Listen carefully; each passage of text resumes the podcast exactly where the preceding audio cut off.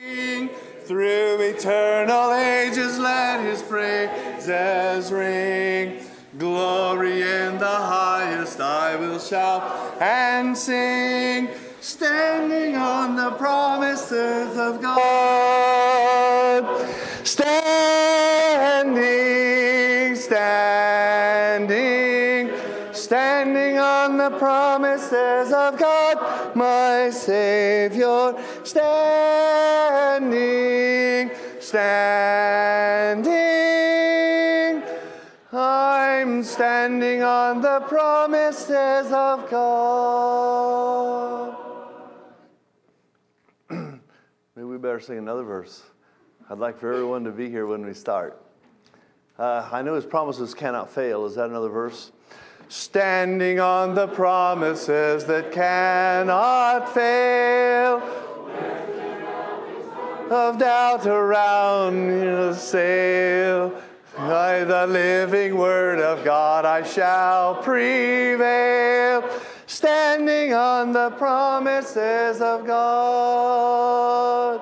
Standing, standing, standing on the promises of God, my Savior. Standing, standing. I'm standing on the promises of God. Well, amen.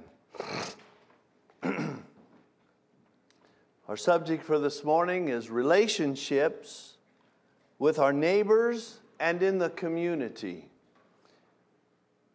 And before we get into that, there's something that I would like to say. This is why I wanted everyone in here. But I want you to know that it's somewhat hard to come here. It is somewhat hard to come here and talk on the subject that we've been talking to you here about these last few days on close relationships because I know that feelings, emotions, hurts, deep hurts always run highest in these relationships. They do. And in my incomplete knowledge, that's how I come that is how I stand here, even in our effort to lift up the Lord Jesus Christ in our homes and in our relationships and to lift up God's order. It's almost impossible not to say something that really hurts someone and is very offensive. And I was just thinking, maybe I said something that I shouldn't have. as it relates to your situation, maybe it hurt you. I never know how it's all going to land. Maybe you felt condemned. Maybe I should have said something that I didn't. Maybe I should have said it differently.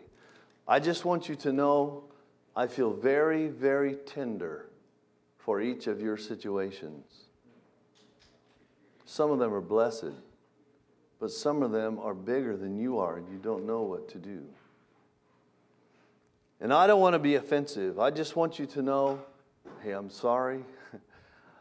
we want to lift up the Lord Jesus Christ. We want to do it as gentle as we can. We do want to speak the truth.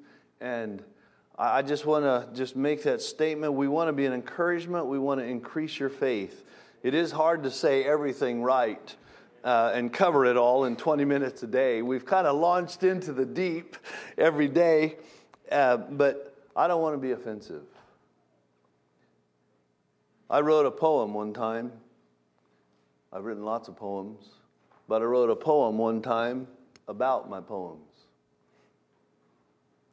My unpretentious pen, I trust, shall never cause a broken heart that cannot mend, or tears where laughter should have been, or make a soul forget his goal, or cause a love to end, or mar a faith, or lose a friend. That's our heart. Am I clear? Let's pray. Father, we love you. We love these youth. We love your word. We love your power to deliver. We are here, Father, as servants. You are the King. And we want to stand on your promises and we want to be so gentle, Father. We think of the Lord Jesus, how gentle you are, that a bruised reed you will not break, a bent piece of grass you will not break, smoking flax you will not pinch. You'll fan it back into a flame. Father, give us that same grace, that same tenderness that knows how to reach hearts and bring encouragement and not discouragement, that knows how to increase faith and not destroy it. We pray for mercy. We pray for wisdom and guidance today to your name's honor and glory, for thou art worthy. Have your way, Father. In Jesus' name we pray. Amen. so, our subject this morning is relationships with our neighbors and in the community. And as we think about this, these are not necessarily close relationships, these are witnessing relationships. And the goal is always to be a witness for the Lord Jesus Christ, whether by our words, what we say to them, or by our actions of what we do. We want to be an example and a witness for the kingdom of God and to bring salvation to the lost. And I appreciate the emphasis here that the witness to our neighbors is a relationship outreach. You know, if we go to New York or if you go to Charlotte and you stand on the street corner and you preach and you proclaim the message of God and you hand out tracts, you really don't have a relationship with those people. But it's a little different with our neighbors. We need to have a relationship outreach. And so that's the subject for today. Jesus said, Let your light so shine before men that they may see your good works and glorify your Father which is in heaven. And so, how do we build this relationship with our neighbors and reach out to them? The first thing that I want to tell you this morning is what Dale Heisey told me when he moved to Costa Rica, probably 20, maybe 20 some years ago. And he moved there he was a new in the community and he wanted to reach out to his neighbors. He wanted to bless them and be a blessing to them. And Dale had some livestock. He had a little farm there, and uh, his neighbors had livestock. And because of Dale's experience in the United States, he knew a lot about cows and pigs and livestock. And in, in talking to some of his neighbors, he was able to show them how they could get more production with their pigs. And he showed them how they could get more milk out of their cow, and it, and it worked. And he showed them how they could get more eggs from their chicken. And he was just looking for things, and he saw their garden. And he was able to show them how to get more production out of their garden. And he was helping them, and he was reaching out. And, but he noticed that the relationship wasn't really, you know, sweet. There was a distance, there was a wall there. And he would say something about the Lord every time he got a chance, but that went on for a while, and pretty soon he invited them to church. He invited one of these families to church. And now I'm going to tell you what this man said to Dale. He said, Dale, you come here from a long ways away. You know how to do everything better than us. You can get more little pigs out of a big pig than we can. You can get more milk out of a cow. You can get more produce out of a garden. You get more eggs out of a chicken. And now you want us to come to church. And this is what he said He said, Dale, isn't there anything that you need us for? And that really spoke to his heart. He thought, that's, that's how to build a relationship. We need to need them. And he went home and he got into the Word of God and he began to look at the life of the Lord Jesus Christ. Jesus Christ was the all sufficient Savior, Lord of all that needed nothing. But he read where one day he was by the seashore and there was a great multitude gathered there. And he couldn't, said Peter, Peter, do you have a boat? Could I borrow your boat? Peter, you know how to run that boat. Could we just thrust out a little from land here? And you know about how far to get, and you know how to keep that boat just about right so I can speak to these people? Peter, I don't even know if I can do this unless you help me. Peter, would you help me? And you know, that just connected Peter with the Lord Jesus. Peter was needed. Jesus also traveled. He walked by foot, and he was weary and he sat down to rest, very tired. And he sat down by a well. And there was a woman that came by. And you know, Jesus didn't look at her and see the wickedness of her life and say, You know, I need to talk to you about the Lord. I need to tell you about living water. What did he say? He said, Ma'am, could you get me a drink?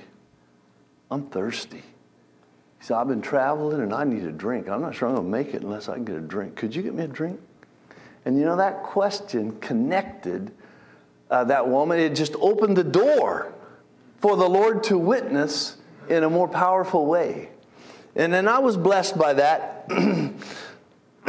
we had a neighbor, his name was Bob Brawley, and he was he was a mean old fella. We were all kind of scared of him. He moved in, we moved into the area, and he he had a scowl on his face. He looked like Scrooge, and I don't know if God made him that way or if life itself had done it to him. I'm not sure, but he'd drive past and he'd never wave. He just and he was a short guy with a just a rounded face, and he lived about a quarter mile away, just around the corner.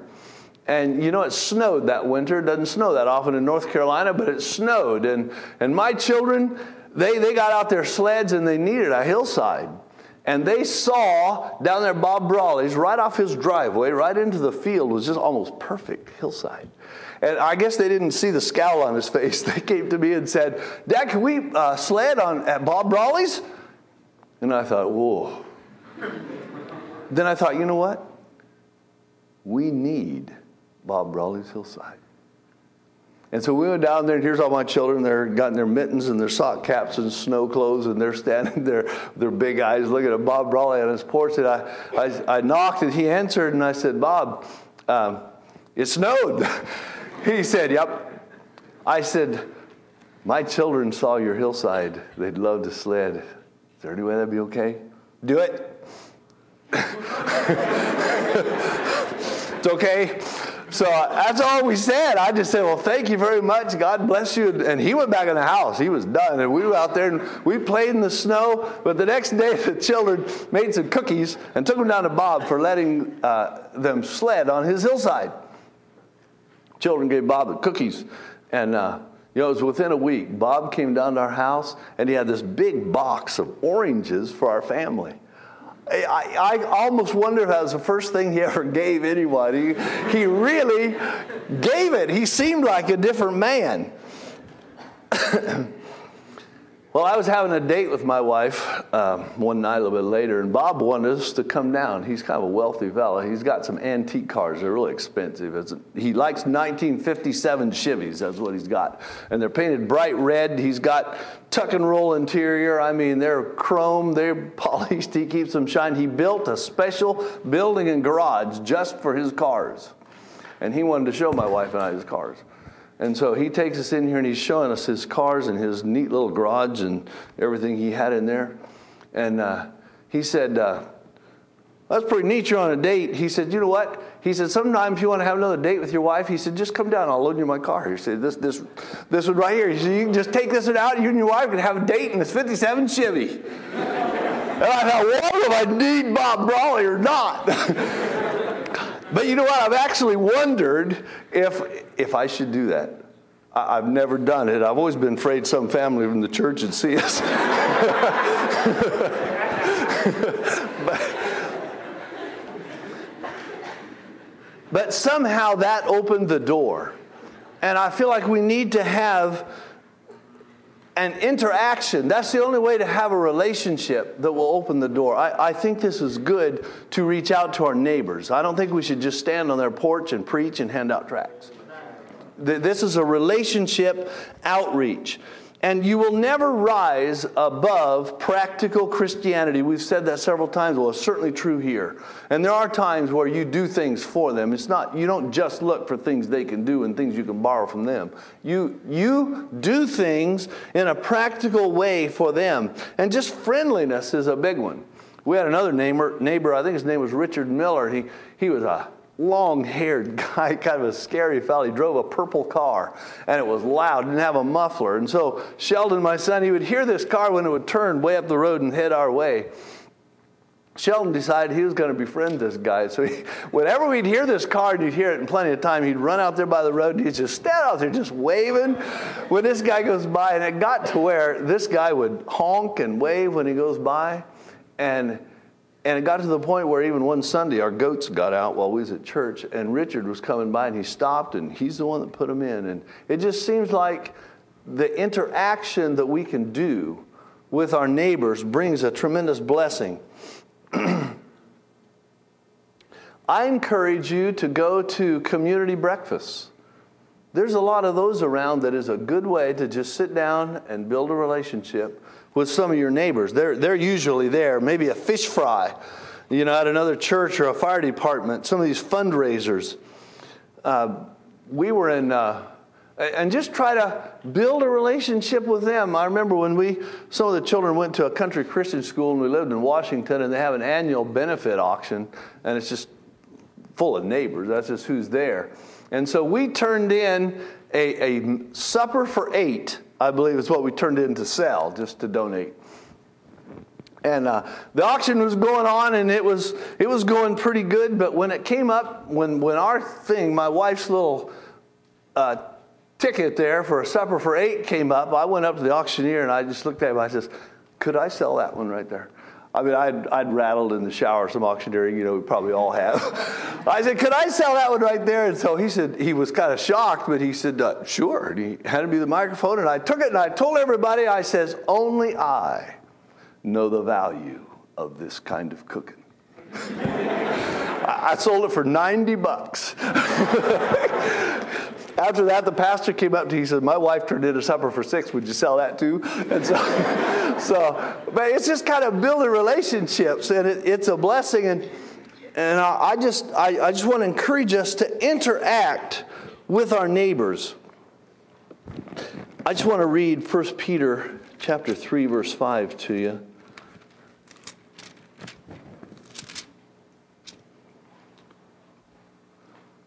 Uh, oh, 3:15. But sanctify the Lord God in your hearts. That, that's a good foundation to reach out. Sanctify the Lord God in your hearts and be ready always to give an answer to every man that asketh you a reason of the hope that lieth within you. That hope is within us, and it's just, it's just ready to come out, is what this verse says. And I think it's more here than just ready to give an answer. That means, I don't think that means just wait until somebody asks you. I think it means look for an opportunity, an appropriate one, build a relationship, but what the opportunity is there, it just comes out. And, and it will produce opportunities that will be a blessing. I want to encourage us to plant seeds. I think I've said that to several people here. I, I, get excited about the thought of planting seeds. You don't always see the fruit, and that's the way it is with neighbors. You don't always just see the fruit that you want to see. You build that relationship, you look for opportunities to speak about the Lord and be an encouragement, but you plant seeds. And when you plant seeds, you know, that's one of the laws of God. God has some laws, like the law of gravity. I mean, that's just what it is. You step off the bed, down you go. That's just a law. Well, there's laws. Uh, there's the law of sowing and reaping as well, and it has three aspects to it. And the first aspect of sowing and reaping is that you reap what you sow. You don't sow to the flesh corruption and reap life everlasting. You don't do it. So you, you plant good seeds. And that, that's what comes up. The second aspect of sowing and reaping, according to the law of God, is that you reap later than you sow. You, and so we need to have that plant seed concept in our mind. We don't have to see the results today, but we're planting seeds. It, it produces later. And the third aspect of sowing and reaping is you reap more than you sow. You always do. You never plant a bean to get a bean. You get a whole bunch of beans. You never plant a tomato to get a tomato. You know, it was interesting when I did that auction, when I, when I sold that supper for my wife, they asked me to do the whole auction the next year and the next. I mean, it just kind of, and I had no idea. It was the farthest thing from my mind, and yet that's just what happens. You reap more than you sow. And how exciting when you plant seeds in the kingdom of God. You never know what all you're going to reap. And I want to remind you in closing here when you reach out to build a relationship, when you speak for the Lord, I want you to know that there is a silent witness that comes with you. And it's either going to be a blessing and strengthen your witness, or it's going to hinder it. But it's a silent witness, and it's a big thing. If, if everything is a mess at home, if everything is a mess at church, and you're not broken, and you try to witness to a neighbor, that silent witness just is going to be a hindrance. I want you to know how real a silent, silent witness is. I experienced that in Washington when we were changing churches. Some of you may have met John's wife, uh, my daughter, Katie. We were making the change and we weren't blessed by the people there at that time. And uh, my son, Joseph, he was, it seemed like everybody was trying to get Joseph. They were going for Joseph. They were offering him a place to live. Look, if your dad's going to move, hey, you can live with us. I mean, they were just offering him all kinds of opportunities and trying to draw him away. And it seemed like they just left Katie alone. They didn't even say anything to Katie. And my brother lived there, and I asked him one time, I says, Jordan, what is the deal? I said, really, I'd like for you to just leave my son alone, you know, but but how come you leave Katie alone? How come you're going for my son and, and you leave Katie alone? And this is what he said. He said, We leave Katie alone because Katie has made it very, very clear that she is going to do what her dad does. Whoa, wow, what a blessing. I went to Katie and I asked her, I says, Katie, I'm just curious, what are you telling these people? I'd like to know what you're saying. And she looked at me and she said, Dad, I haven't said anything to anyone. There is a silent witness that sometimes speaks louder than our words. May God bless our witness in the community. Let's pray. Thank you, Father, for this little time of, I trust, encouragement and grace. Oh God, we pray that you would be jealous over us, thy people. May we be dear children unto you, O God. May you be jealous over us. May you brood over us, Father. May you open doors of opportunity that would encourage us. Would you come alongside us, Father? We pray earnestly. Lead the way. Walk side by side. Come behind us. We pray, Father. Put your everlasting arms underneath of us. And we pray for protection and guidance and mercy. Thank you for each heart here. May your name be praised. We worship you today. In Jesus' name we pray. Amen.